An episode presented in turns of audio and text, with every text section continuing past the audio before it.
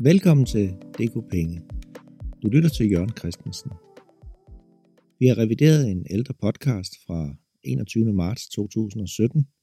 Den handler om psykologi og forbrugslån.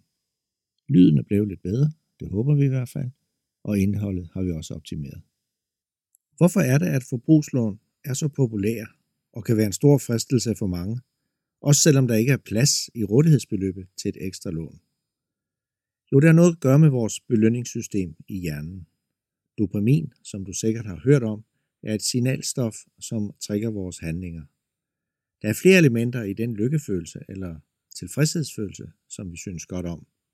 Men øh, hos os, hos DK Penge, har vi mest forstand på lån og økonomi.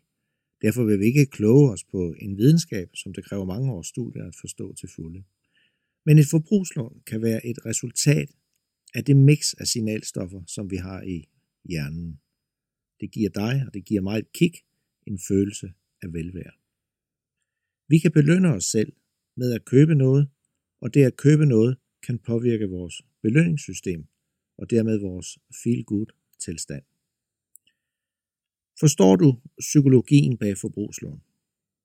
Et forbrugslån giver dig frihed til at købe lige, hvad du ønsker dig. Du ønsker måske at tage på ferie, du har ikke prioriteret dette ønske og har derfor ikke sparet op til det. Du vil virkelig gerne på ferie.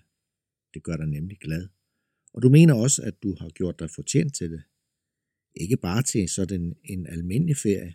Nej, det skal være en luksusferie, hvor du bliver forkælet, hvor du kan udleve dine drømme i en hel uge.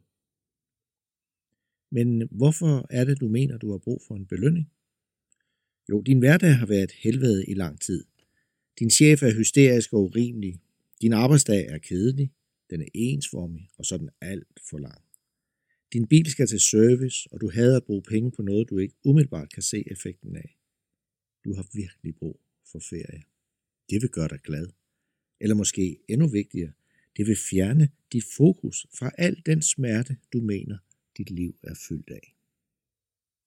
Udbyderne af forbrugslån udnytter denne psykologi. Bevidst eller ubevidst. Din trang efter dit ønske om at fjerne smerten eller ubehaget er så stor, at du er ligeglad med de langsigtede konsekvenser af at optage et forbrugslån. Hvad mange ikke tænker over, når de beslutter sig for at optage et lån, er, at smerten vil blive forøget, når ferien er slut, når første ydelse på forbrugslånet skal betales. Denne forøgede smerte kan meget vel resultere i endnu et forbrugslån, måske til at dække underskuddet på budgettet og, og så lige en belønning. Ikke også? En ny telefon, en ferie, nyt tøj eller andet, som gør dig glad, som fjerner smerten. Kender du det? Hvis du gør, så er der stor risiko for, at du ender i en ond spiral. Du bliver afhængig af forbrugslån.